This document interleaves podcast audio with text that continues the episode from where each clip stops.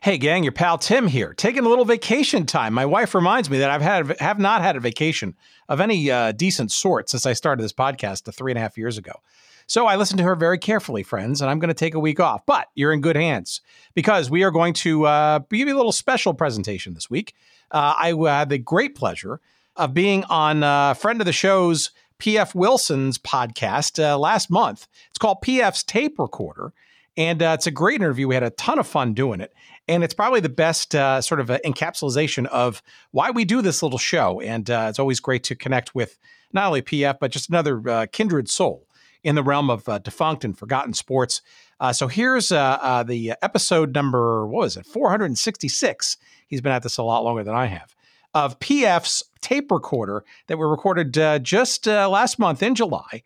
And we go now to Cincinnati and Thanks very much, PF, for having us. And uh, as always, please enjoy.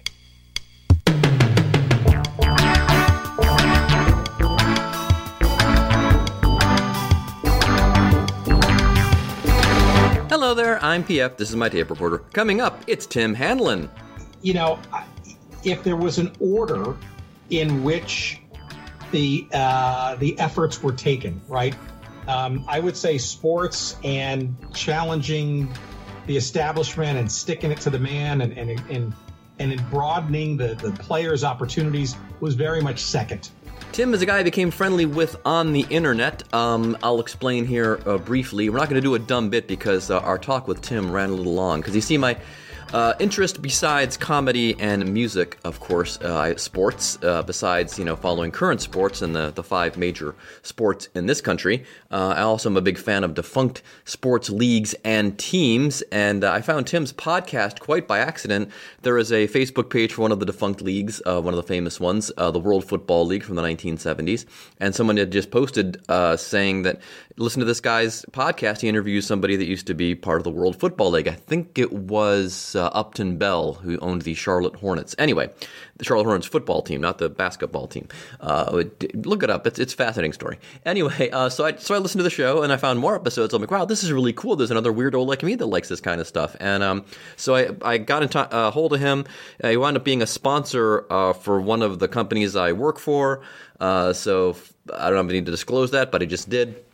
Uh, we uh, old school shirts uh, sponsors Tim's podcast. Uh, good seats still available. Uh, recommended. And so, anyway, I uh, reached out to him and said, "Hey, would you like to come on and talk about defunct leagues with me on my show?" And he said, "Sure."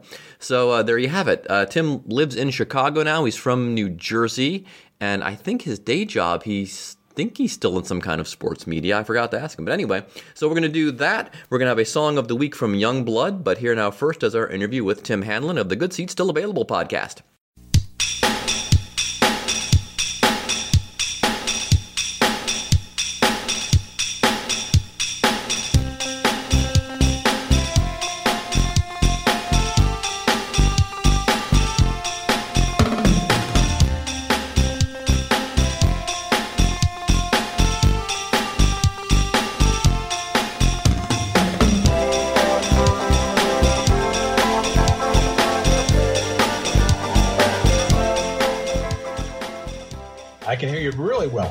Good. How are you? It's it's, it's weird to interview someone like you that I've heard a lot, uh, like on a podcast. I interviewed Terry Gross one time years ago, and unfortunately not for my podcast. It was before I had my podcast. But I was like, it's so weird to hear your voice in a conversational manner, not you know talking, doing an interview on NPR. It was really strange.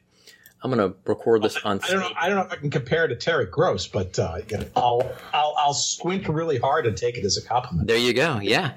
Uh, so yeah, I was just uh, before I came downstairs here to do the interview. Right, my wife's like, "Who are you doing the interview with?" And I said, "Well, apparently there's, there's another weirdo like me out there who's all about the defunct sports leagues and stuff like that."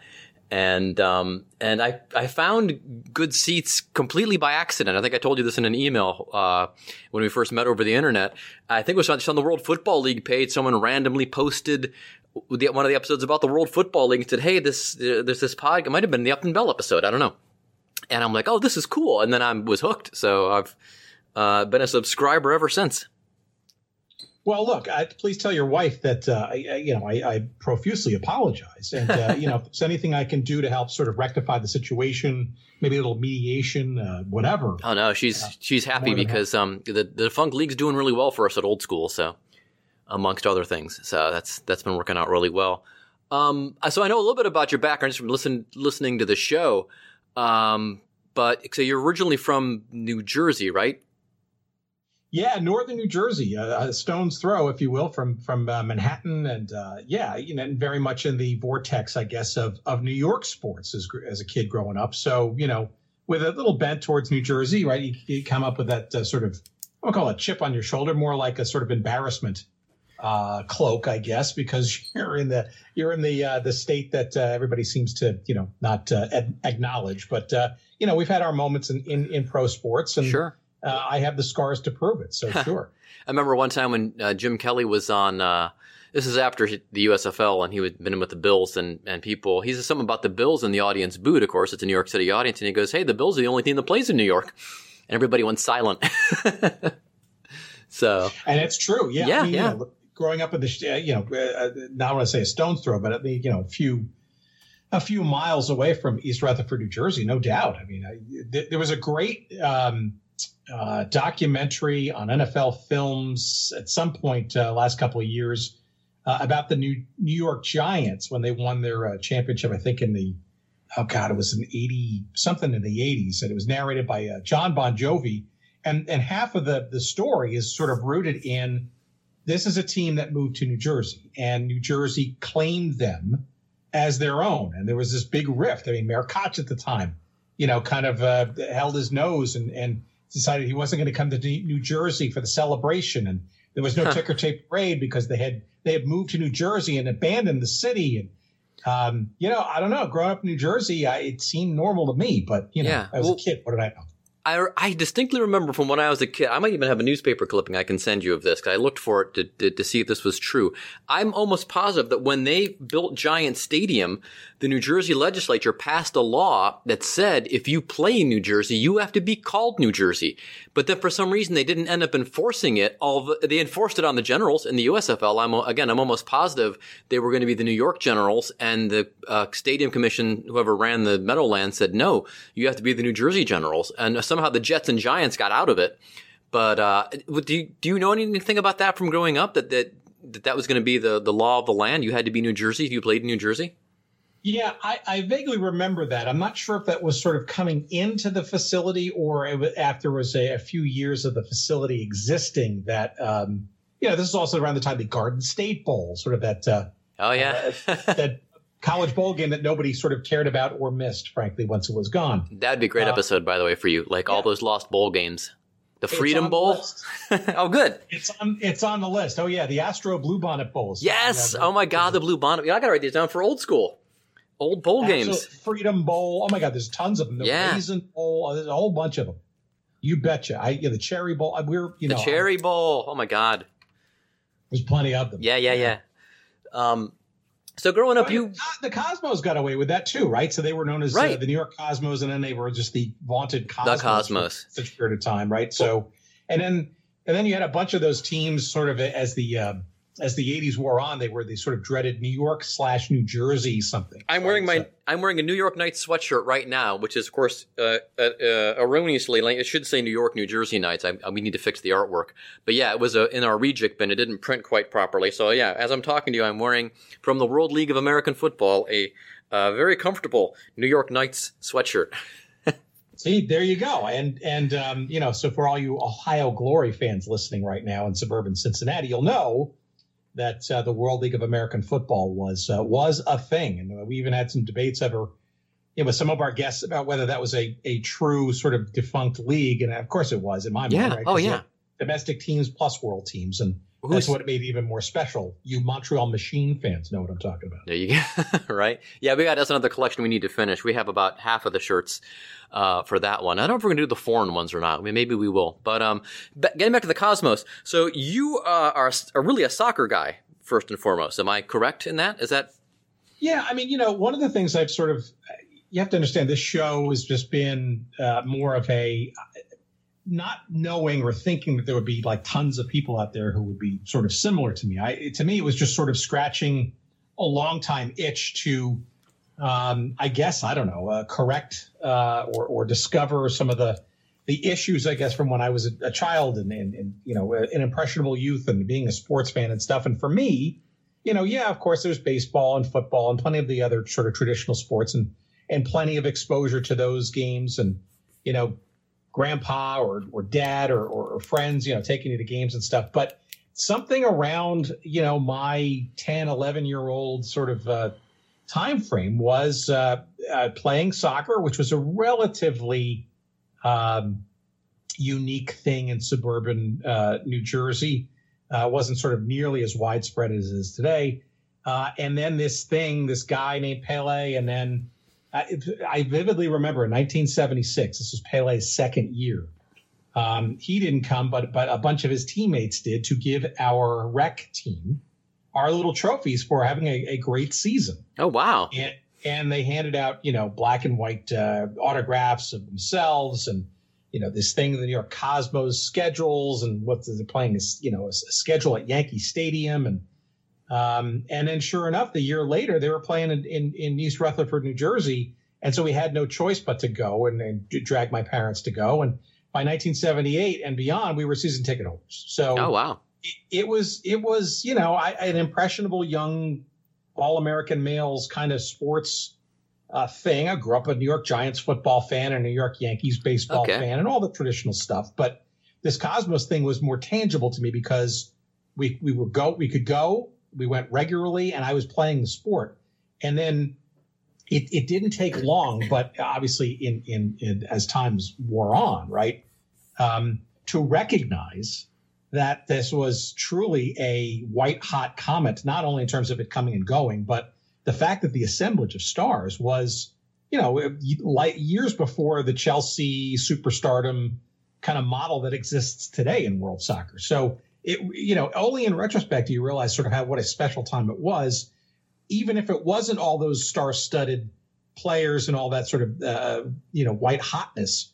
Um, it still was impressionable enough for to last uh, to leave a lasting impression on me for for better or for worse. So you know, what happened to all these teams and all these great logos? And, and that just sort of became, I don't know, sort of a, a part of my DNA, I guess. And, and now we get to kind of explore it. Maybe it's sort of part therapy and part uh, curiosity. Yeah. Uh, but you know, it, it, I, I, am shocked after three plus years of doing this, how many people stumble across. What I, what I have found though is this, and maybe this is your next question. I think a lot of this, a couple of themes sort of evolved. One of which is a lot of it, you know, a lot of our listeners tend to be male, which is hardly a surprise. Yep. But it tends to be a similar impressionable period in their lives, usually around adolescence and or you know uh, uh, teenage years, when they first sort of recognized there was this pro sports thing. Um, but but also the other sort of thing is that everybody has their own thing, their own geography, uh, their own, uh, you know, what their lives were like, for better or for worse, and their families, uh, the attachment to sports and, and why, which are generally unique things. Um, but it's always sort of this this this passion that is it's part of one's childhood that uh, you know is means different things to different people. For me, I've just expanded it into the entire realm of defunctness and relocations and so all that kind of stuff. Yeah. Uh, but to me, what I found is that most people uh, very few people sort of exhibit the same sort of, shall we say, mental illness that I have with respect to all this stuff. Yeah. Generally, but but it's it's uh, it just takes time, and once you stumble across something that is special to an individual about a particular team, a particular city, a particular league, then it just becomes you know amazing. Usually, it's they'll wait for the next time uh, said topic comes up, but you know you kind of you kind of uh, scoop up a few people along the way and uh, they come along for a merry ride of wackiness that uh, is just general, not uh, specific. Yeah, um, it's weird because we're uh, probably around the same age. And uh, when I was in the late 70s, by the time you were a season ticket holder for the Cosmos, uh, my friend, best friend behind me, Nick June, was a phenomenal soccer player. And so we were big fans of the NASL and then also of the major indoor soccer league. But what was strange, I only played one year of organized soccer. Our team was terrible. We were 0 and 10 or 11, and we tied once with a team that never played from the next town over. So I didn't pursue it uh, on the field. But what I always liked about the North American Soccer League and the MISL, I, even though I enjoyed the game, I liked the logos and the team names and the organization of it all. And my friend, of course, liked the uh, the, the soccerness first and those other things secondarily. So we we got on great uh, following both of those leagues. And then before that, I was a fan of Rebel Leagues before I even knew it because I was a Cleveland Crusaders fan. And I guess at some point I must have realized there were two different leagues and that we were in the Rebel League. And, uh, and it was only in the past week, I, by going through some newspaper archives, I figured out the secession of the Crusaders to the Barons, which was an interesting story. And, uh, yeah, but it's, you're right. You're exactly right. It's at that point in your life where you discover sports and you happen to, you know, stumble onto these rebel leagues, you know, uh, serendipitously, and and they, you know, and it just sticks with you. You know, I think some of it also uh, revolves around what media was at the time too, because you have to remember, you young whippersnappers out there today, you know, you didn't have everything at your fingertips, right? No. So your local well, newspaper, uh, for me, the the, the Bergen Record, uh, you know, or ostensibly some New York City uh, papers too, like the Daily News and the New York Times, occasionally the Post or, or Newsday. You know, that was basically it. So, you know, uh, again, blessed because the Cosmos were such a, a big thing. Um, they were covered with regularity. But what I found uh, was that, you know, finding stuff that was going on with the rest of the league, you know, it was like kind of like it would drip out yeah. in various places. Maybe, you know, in later years, ESPN would have a little half hour soccer show with Bob Ley, you know, talking about around the NASL, or you know, if you wanted to know what was going on with the Edmonton Drillers or the the Caribou of Colorado, you had to really kind of squint hard and look at the agate, um, and try to divine, you know, in the line score, or or worse, late game. Right, you couldn't you couldn't get the score because the game started at eleven o'clock Eastern oh, time. Oh yeah, yeah right? But that was, you know, that was maddening. But, but usually when those statistics came out, like you know the box scores or the the attendances, that to me that was a fascination thing too because yeah you're with when a Cosmos game's you know 40 50,000 and, and a, a, whole hefty bunch of sellouts right and then you go you watch a game that they went and played in in Las Vegas or Hawaii or or the California surf and they only got like 10,000 like well what's up with that so it was just curiosity after curiosity so and the thing too about getting information, uh, I remember I was uh, the way I discovered the World Football League. Uh, I've going through my football cards. I'm a Cleveland Browns fan. I'm looking at the Paul Warfield card. Oh my, yeah, yeah, no, he played for Miami. He was on the, I think he was on the the Super Bowl team and all that. I just gotten into pro football, and I'm looking and it says Memphis WFL, Memphis WFL, and then back Cleveland. And I asked my dad, I'm like, who's not a huge sports fan, uh, what's WFL? What's that? He goes, oh, that was some league from a couple of years ago. This is probably 1979. For a couple of years ago, it didn't last very long.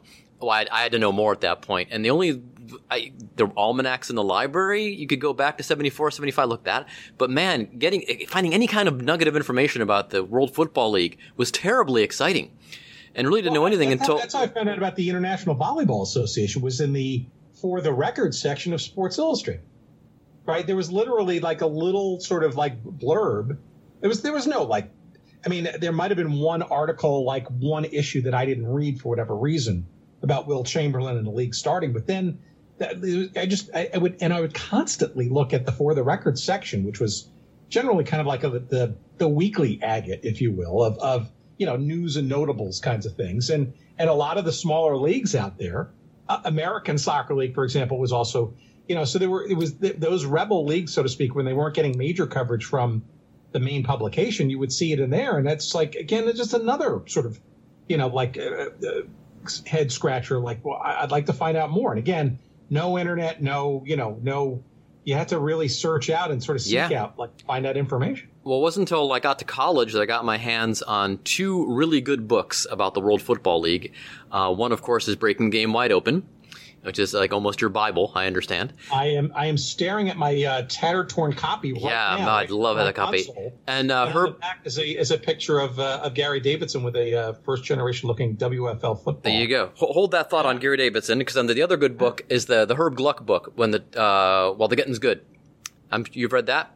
You know, I have. Oh my God, you got to find that. I got it. It's like the Holy Grail, isn't it? Uh, if you're, I was able to get the um, library used to have the Gary Davidson book here in Cincinnati. They got rid of it, and I had to get it from uh, the library in Akron. They did a, they have an exchange program, so you might be able to find the Herb Gluck book. But oh yeah, I highly recommend that one. It's a, for folks listening. It's about it is about the World Football League, but it's mostly about the New York Stars, uh, later Charlotte Hornets. And uh, a fantastic book. So, but now that we've gotten the World Football League and Gary Davidson, because I know your the icon on your email is Gary Davidson behind the World Football League logo. I will ask you because I have no one else to talk to this about. Gary Davidson, visionary or huckster?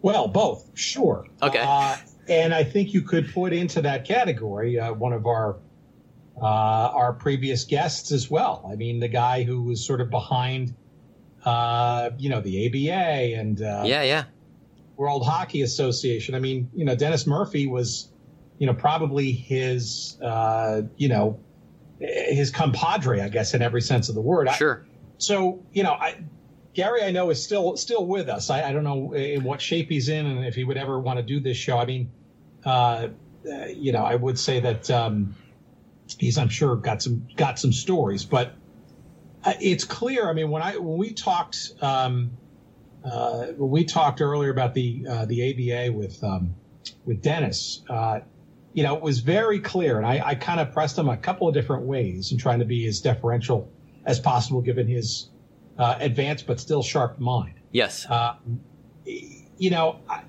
if there was an order in which the uh, the efforts were taken, right?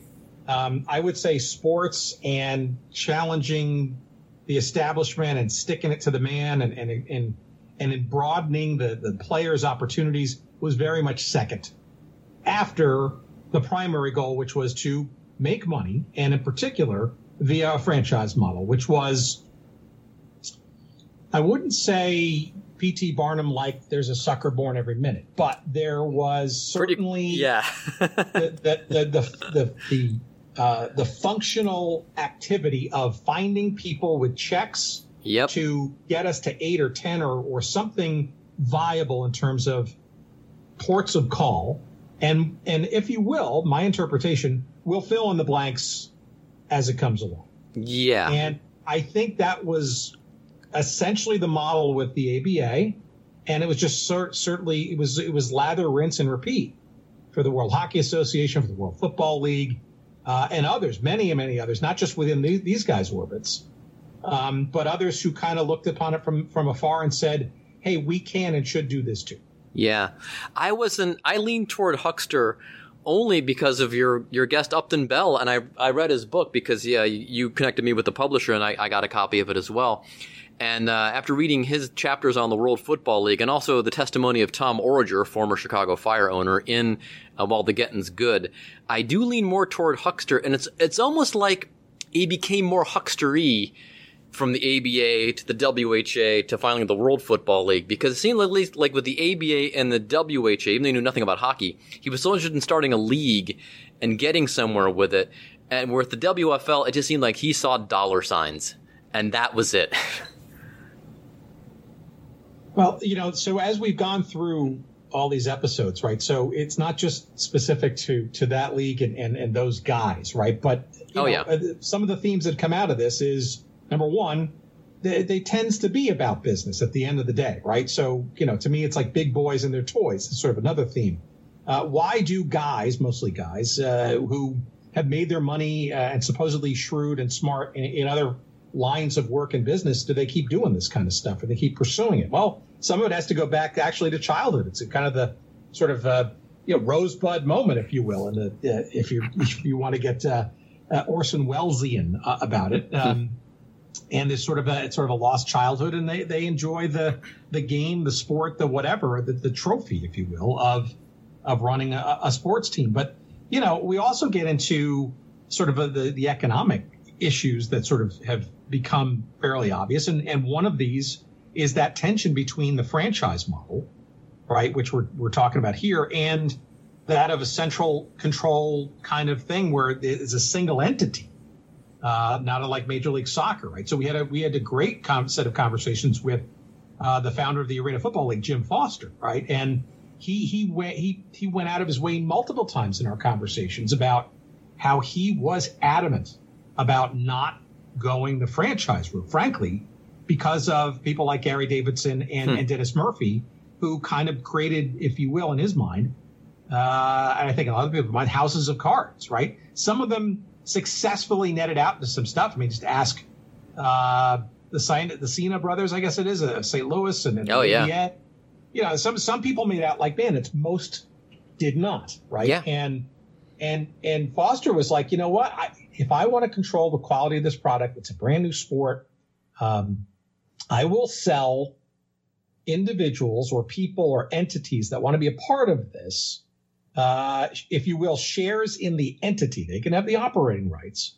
We can give them uh, as much, you know, flexibility and, and individuality when it comes to markets and stuff. But when it comes to the product, it comes to the ownerships, it comes to the the, the way that the, the, the profits or, or or the shared sacrifice of expenditures that's going to be all centrally controlled. And and I think that is a tug of war that continues to this day. And again, MLS very interestingly would arguably maybe could now do with a few of the reins being uh, loosened a little bit now that that single entity because is it restraint of trade? Ask the players union, right? I mean, Yet, without it, you could make the argument you wouldn't have 25 years of Major League Soccer, right? But yet, the franchise thing tends to be wobbly too. Just look at the NHL, right? The, the, the franchise in Arizona effectively is being run by the league for the last number of years. Um, you know, and and it, it, there's no shortage of people who are going to pony up now what 600,000 600 million, excuse me, for a team in Seattle. So I, you know, franchise fees make uh, make light work, so to speak. Right? That's, that's uh, the CFL. it's yeah, but it's also a house of cards, and and there's been plenty of history repeated over and over again that just because you're selling franchise and minting them, I look if any. I'm a huge Major League Soccer fan, but I, I'm the I'm the first person to tell you that is 30 teams going on 32 a little too much? Possibly. Do I think that people like St. Louis spending, you know, and Charlotte, you know, spending, you know, you look, I don't know. It, it, could be. I don't know. It just it just seems a little out of whack, especially now given the current times. Did you ever see the um, uh, last thing on Lord Football League, the uh, NFL Films uh, Lost Treasures, uh, the World Football League edition? Yes, I did. And, yes, uh, with the the great sort of little story in there with John Dockery walking through the yes. Oh yeah, the the, the Downing Stadium, normal decrepit Downing Stadium at the time. Well, I thought that was a very poignant story, and uh, it was uh, to me. I like you, I can sense I lapped that episode up. I'm like, oh my god, this is it, and it was some fascinating stuff. It was great. It has never been seen before footage and stuff. You just wish there would had been a, if you will, a WFL films too. Yeah, well, the two things on that. One is the with Gary Davidson explains that uh, you know you would they would come into a town and find like the, the guy that owned the the Sharks, Jacksonville Sharks, was a bra salesman, and he goes, he doesn't want to be a bra salesman. He wants to be a sports owner. So they'd, he'd, he'd come in and run his little scam and, you know, they'd, they'd tell the local newspaper, oh, we're interested in talking to this guy. And the sports page would call him and the guy would say, I don't know anything about this World Football League. And they're like, okay. Then he goes, well, I might be interested because the sports page never called him before. And then, um, when you're saying the John Dockery thing, the thing that people don't realize this is probably a good point to bring this up is you know we have and I've been on radio shows here in town talking about defunct leagues whenever one whenever a new league turns up. Um, is that we it's fun to make fun of the owners. You know, a bra salesman owns a football team. Ha ha ha. Gary Davidson, the huckster. Ha ha ha. And uh, not so much about Upton Bell. I think Upton Bell was in the right place. But what people forget is, um, and this is very noted in the USFL documentary, Thirty for Thirty, is that it's the players want to play. And that's serious. That's not funny. That's nothing to make fun of. These guys, they can't quite make the NFL or something went wrong or they're just on the line there and, you know, they, they just want to play pro ball. And, and that's true, of course, for the, you know, the hockey leagues and the basketball leagues as well. And I think well, people sometimes forget that. I, I, well, and I think football is especially prone to that, right? I mean, yes. it's always been sort of the, and, yep. and, you know, in the last two years, we've seen two, you know, flameouts of, of, of hope to expand the pool of pro- professional players and, and the AAF for its reasons and the XFL we think is done, but I think it's going to come back oh. out of receivership in some way, shape, or form. And you know, a lot of these people, to a man, want to play. I mean, there's a point at which, you know, they they have to make their economics work over time. But sure. you know, there's always that dream, that last sort of chance, and then that opportunity. And look, I, I would also throw that out to not just the players, but it's also uh, people who want to be referees, people want to be coaches, people want to be announcers. Oh, that's true. It yeah, expands the pool there you know, we had um, Upton Bell conversation was terrific. I, would highly encourage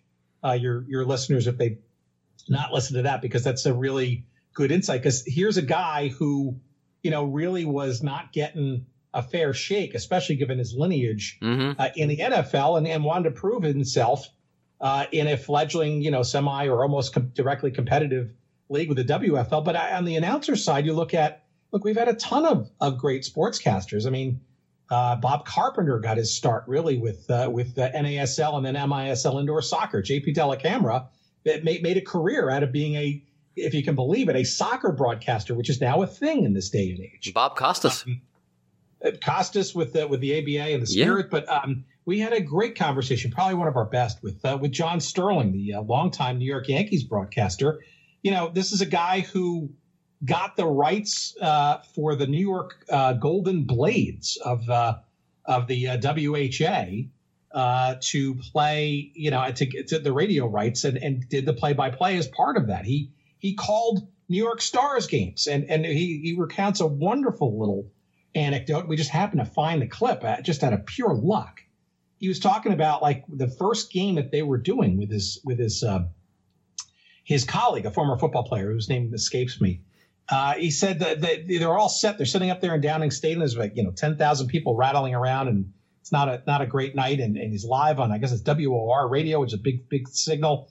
And they forgot to string a, a phone line. Uh, they forgot to string a, a radio line up there. So they had to phone in the game. Literally, it's a phone call, and they're sharing the phone between the two of them. Wow. Uh, call, calling the game, and it, it's hilarious. And we got the clip embedded in the show. But but you know, he, but John and all these others to a person, just they they they, talk about how crazy it was, but they also t- and it's not even wistful. It's like they they were some of the most fun and and uh, great learning experiences, and there's always a fondness uh, when we have those conversations with those guys. And again, it's it's them too. They're they're young, uh, they're hustling they're trying to make a career out of this sportscasting thing. And look, it's a gig, right? And it's pro enough where there's going to be a broadcast or a television presentation or something. And it's it, it builds the tape, if you will, for for their their later exploits. And um, you know, there's plenty more of those out there that we've we've got on our list that we want to get Verne Lundquist. We want to get. I mean, there's so many others out there that are just you know have these great stories of kind of paying their dues, if you will. Brad Sham down in Dallas, you know, with the Dallas Tornado. Uh, so many others out there. Um, speaking of the Dallas Tornado and soccer and stuff, I, have always wanted to get your opinion on this, and I think I kind of know what the answer is. You had a guy on your show who was a uh, I, I don't know if he was uh, a broadcaster for the North American Soccer League or a consultant, but anyway, hated indoor soccer. Thought it was an abomination. And I know there were a lot of people that were like that. Now, my friend growing up, we, he liked both indoor and outdoor soccer. He wasn't a purist by any means. And I think most people, soccer fans in this country, of, of our age liked the indoor game. Indoor game an abomination or a viable sport? I know you had the guy from the LA Lazers on just a few weeks ago thinking it should be the third most popular sport in the country. Well, look, I I loved, still love, but I you know I think it was sort of a that a, a, at a, a certain point in time. I mean, the very late '70s, early 1980s, when you know, the NASL was starting to kind of wobble. And by, you know, 83, 84, it was, it was veering way off course into uh, basically oblivion. And this indoor game was a hell of a lot more fun and exciting. Um, I don't think it's an abomination. I think actually it was, it was, uh, you know, we've had Ed Tepper, the co-founder of that league, and a whole bunch of others. You know, I, I think a lot of folks, uh, maybe it was a sign of the times, I, or I don't know how much it was sort of a um, you know casting aspersion to the outdoor game per se. That's a natural comparison, but you're really talking about a sport that was just fun to watch, um, very exciting, a lot of scoring. Uh, certainly, it seemed to have more scoring than uh, the NHL. Uh, you know, the the NBA was certainly a little, you know, kind of uh, got it wasn't sort of as, as hugely popular as it, as it was today, and it was it was just it was an event. It was exciting. Uh, they and added with pizzazz and and an extra extra sparkle and splash. And I, to me, it was just um, it was just kind of fascinating. And yeah, there was a time. Uh, you're talking to the, one of the you know handful of people that was actually a New Jersey Rockets season ticket holder. There you go. not even full season uh, in '82. Um, that uh, you know, to me, it was that yeah, the, the outdoor game was starting to lag a bit, and you look at this indoor game is faster. It was more and but and more skilled uh, that than outdoor, right? You had to, you got to make quick decisions. You got to make quick passes, uh, and it's a hell of a lot more running uh, and and higher speeds for an extended period of time. I don't know. I just found it exciting and and then when you layer in right some of these crowds, like in the St. Louis Checkerdome and I mean, just just the crowds would just get so into it, and they get pumped up with the music and stuff. It was just fun. It was just a lot of fun. I mean, Cosmos games were fun. I don't know how many NASL games around the league outdoors were fun, but then you know, and then when the NASL was in and out and in and out again with the with the indoor game, um, it just seemed to validate it on some level. And you know, I think people have to remember that circa 85, 86 or so, there was no real top tier outdoor soccer league. We've talked to, uh, w- with a bunch of people, right? It's, it's, it was a lost almost decade or so between yeah. that and and the World Cup and then the founding of MLS, right? And it was it was it was like a if you're a soccer fan, regardless of how you were watching it or enjoying it, it was like a punch in the gut. It really was. It was kind of like, okay, this seems like this maybe had been maybe is a waste of time, or maybe this was never meant to be. And again, you know, when you when you were sitting in stadiums, you know, with 78,000 people and watching arguably some of the best players to ever play the game and then have it basically non-existent seven, eight years later. I, you know, that's, and, and, plus the layer on top of that, the impressionable youth thing. Um, I don't know. It's just, uh, you know, and that's why I, you know, you look back and see Major League Soccer and stuff. And yeah, it's, is it perfect? No. Is it the best league in the world? Certainly not. I mean, does it have its issues and centrally controlled? Yeah, you bet. But you know, my God, it's you know, it's better than nothing. It's a whole lot better than nothing, and arguably, uh, it's it's it's it's now got a fighting you know shot at being you know one of the top tier leagues in the, in this country, and you know the world success will come. Yeah. Uh, once the economics and the politics sort of get to get figured out, but but you know what you don't know what you have until you lost it. And then for a good 10 years, you were a soccer fan of this country, the 80s and early 90s. You lost it. Yeah, absolutely. You followed the overseas leagues or it was nothing. Um, yeah. So one last uh, subject I could get your expertise on, uh, turning back to the United States Football League. Um, I know a lot of people have opinions about this, and I sort of have an opinion about this, but it's changed. It's softened a bit, shockingly given our political climate. But politics aside, and maybe people outside, uh, you know, uh, listeners can go through this whole thought exercise too. If Donald Trump doesn't buy the New Jersey Generals, does the USFL still try to make a suicide run and try to force a merger too quickly with the NFL? Or conversely, if he is the, original owner of the New Jersey Generals, does it happen faster? No, I, no on both counts. Um, I, you oh, know, okay. I, from what I've read and people I've talked to, Jeff Pearlman, of course. Yes. yeah, that, guy, that guy's an opinion. but, yeah, he's got an opinion, but, but, you know, he's written the seminal work on, yes. on the history of the USFL. Ab- absolutely. More than enough credit for that. Yeah, yeah. Um, and yeah, it's easy to pile on. And obviously, Mike Tollin with the with the USFL documentary mm-hmm. uh, 30, uh, you know, kind of lays it out you know, onto the doorstep of Donald Trump, and I don't want to give away at the end of the movie, but yeah, watch the end of the movie. Yeah, uh, I think it's convenient to sort of lay it on Trump's uh, doorstep. Yes, uh, and I think for for a large chunk of the conversation, rightly so.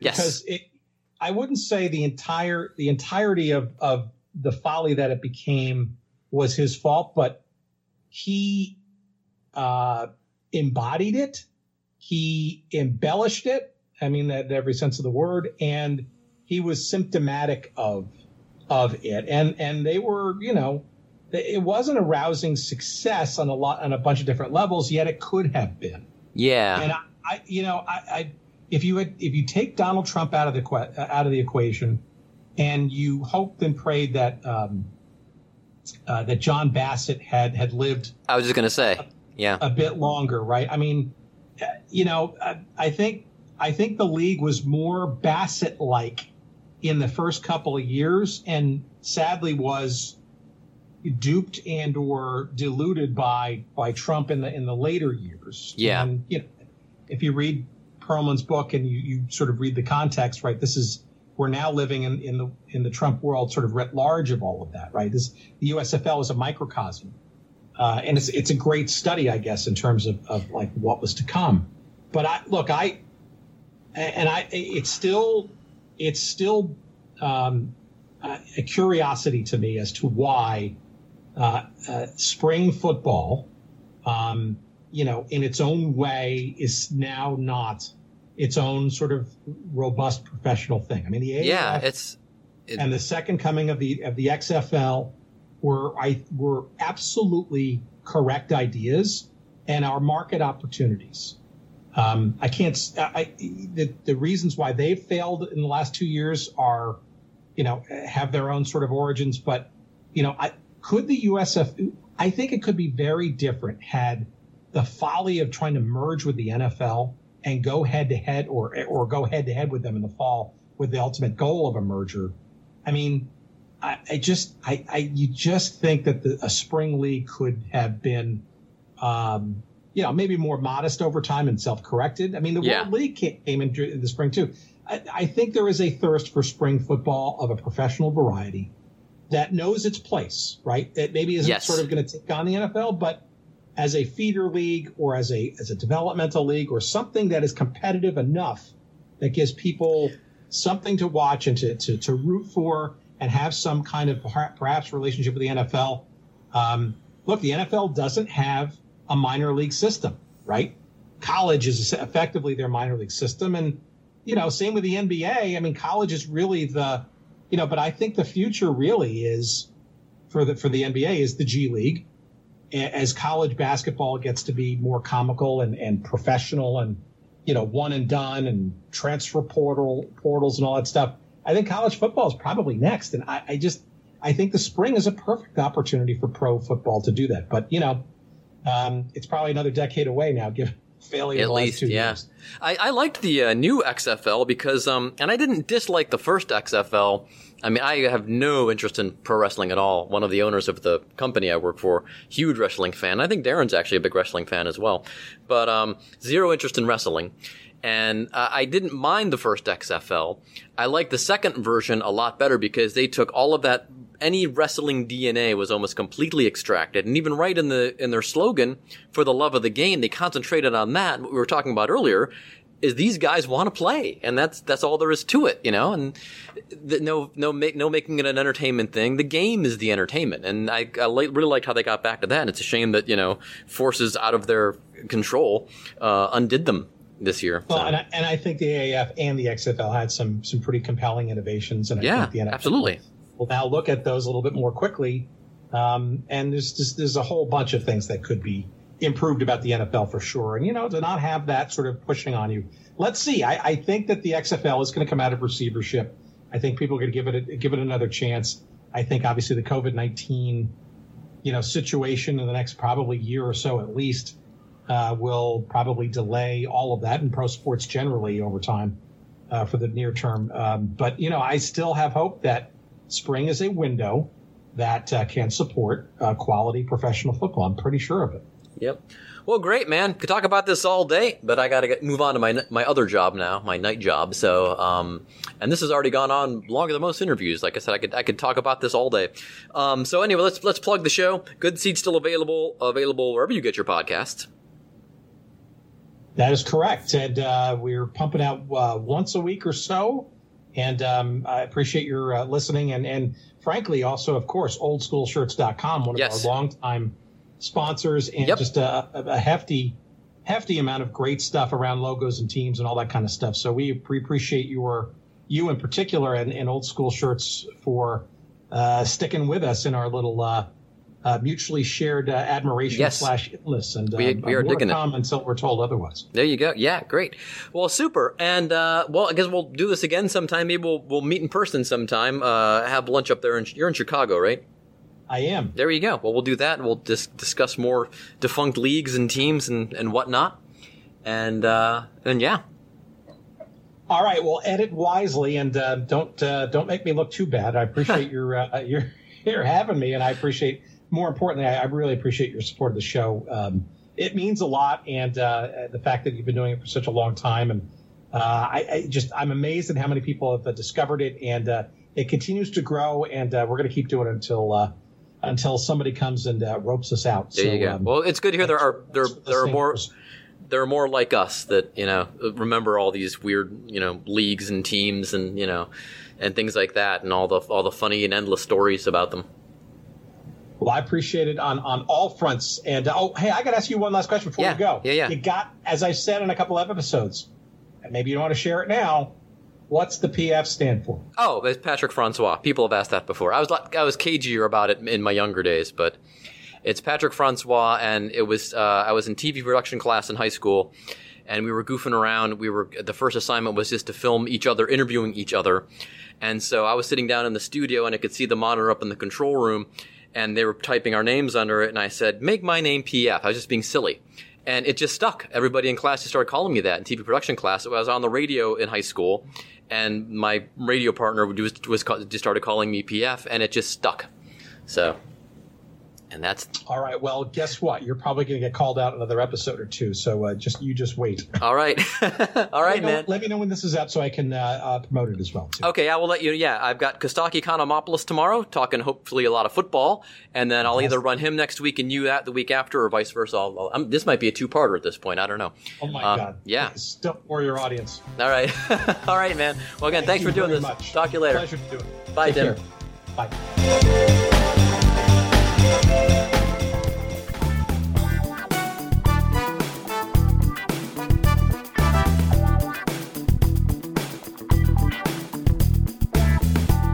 All right, our thanks to PF, or shall I say Patrick Francois, for uh, having us on his uh, his show. It's called PF's Tape Recorder, and uh, you can find it wherever good podcasts are found.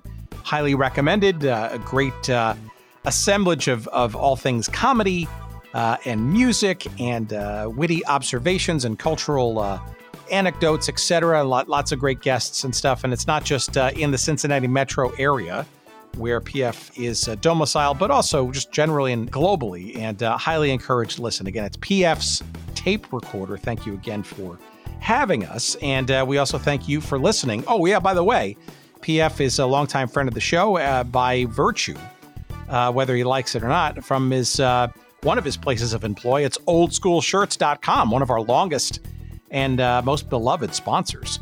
Oldschoolshirts.com, great assortment of uh, shirts from not only uh, defunct leagues and teams and sports, uh, but all kinds of things in pop culture. They could be old movie theaters or bars or restaurants of the past, uh, radio stations and their logos, uh, all kinds of great memories uh, in classic and well crafted t shirt form. Oldschoolshirts.com. Make sure you use the promo code Good Seats and get 10% off all of your purchases there. So visit there early and often, as they say, and we appreciate uh, you doing so, not just us, but PF and his uh, friends at oldschoolshirts.com. Thank you so much for listening. We'll uh, be back next week with a, uh, fun filled regular episode.